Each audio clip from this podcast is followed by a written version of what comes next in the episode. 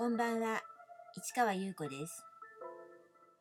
1月30日土曜日、詩人はささやく18回目をお送りいたします。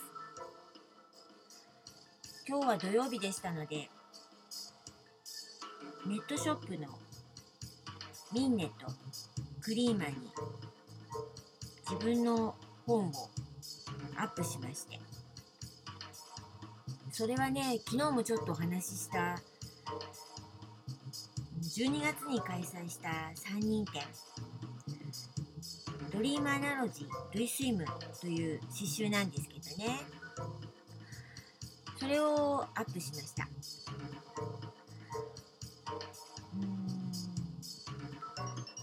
3人展で絵画の中山明子さんとそれから写真の坂井城さんと私の3人だったんですけど何かねテーマが欲しいということでテーマこの回のテーマどうしようかなと思って。で類推と夢を重ねてというかちょっと造語みを作ってみ、ね、あの作ってみました。でドリームアナロジーね。でこれが一応タイトルというかテーマというか両方を兼ねている作品でそれに合わせて詩を作ったんですね。まあそれを刺繍にしたんですけどそれからそれぞれテーマがあったの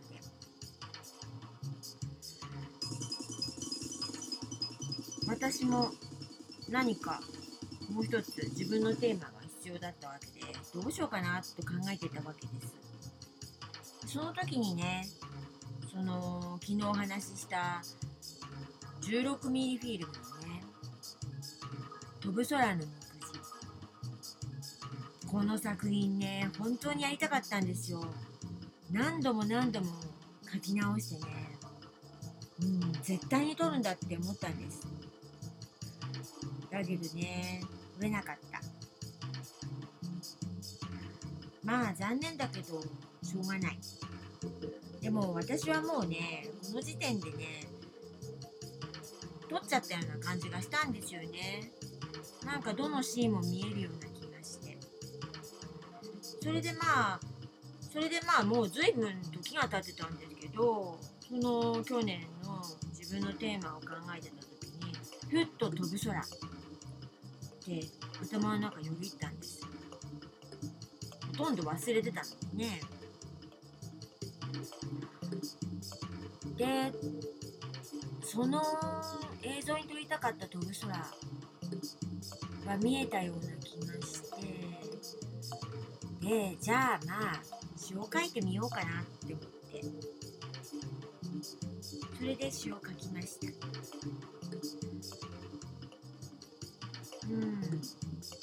それも一冊の詩集にしました。当日会場でね販売しまして見知らぬ方が通りすがりで来てくれてその男性がね買ってくれましたね。うん。まあそれも来週ミンネとクリーマにアップしようかなと思うのでまあもしよかったら写真とかね出てるのでね見てくださいね。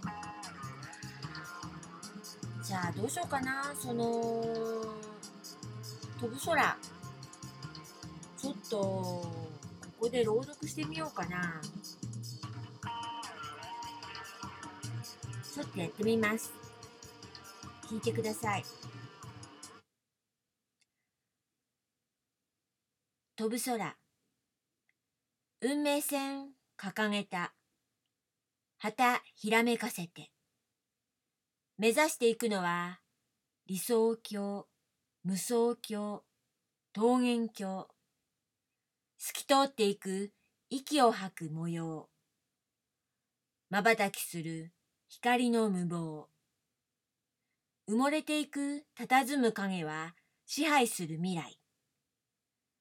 織りなす時間軸の中で垂直に移動し、平行な感情を息の吐く音とシンクロさせる。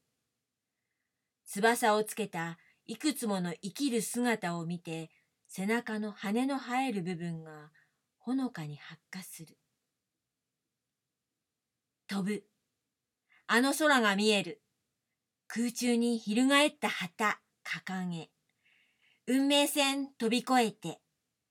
理解は影のように足元にぶら下がって。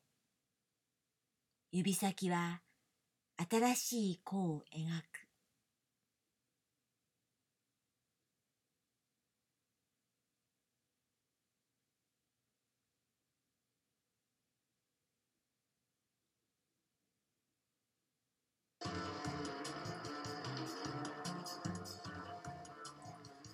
かがでしたでしょうか？それではまた明日。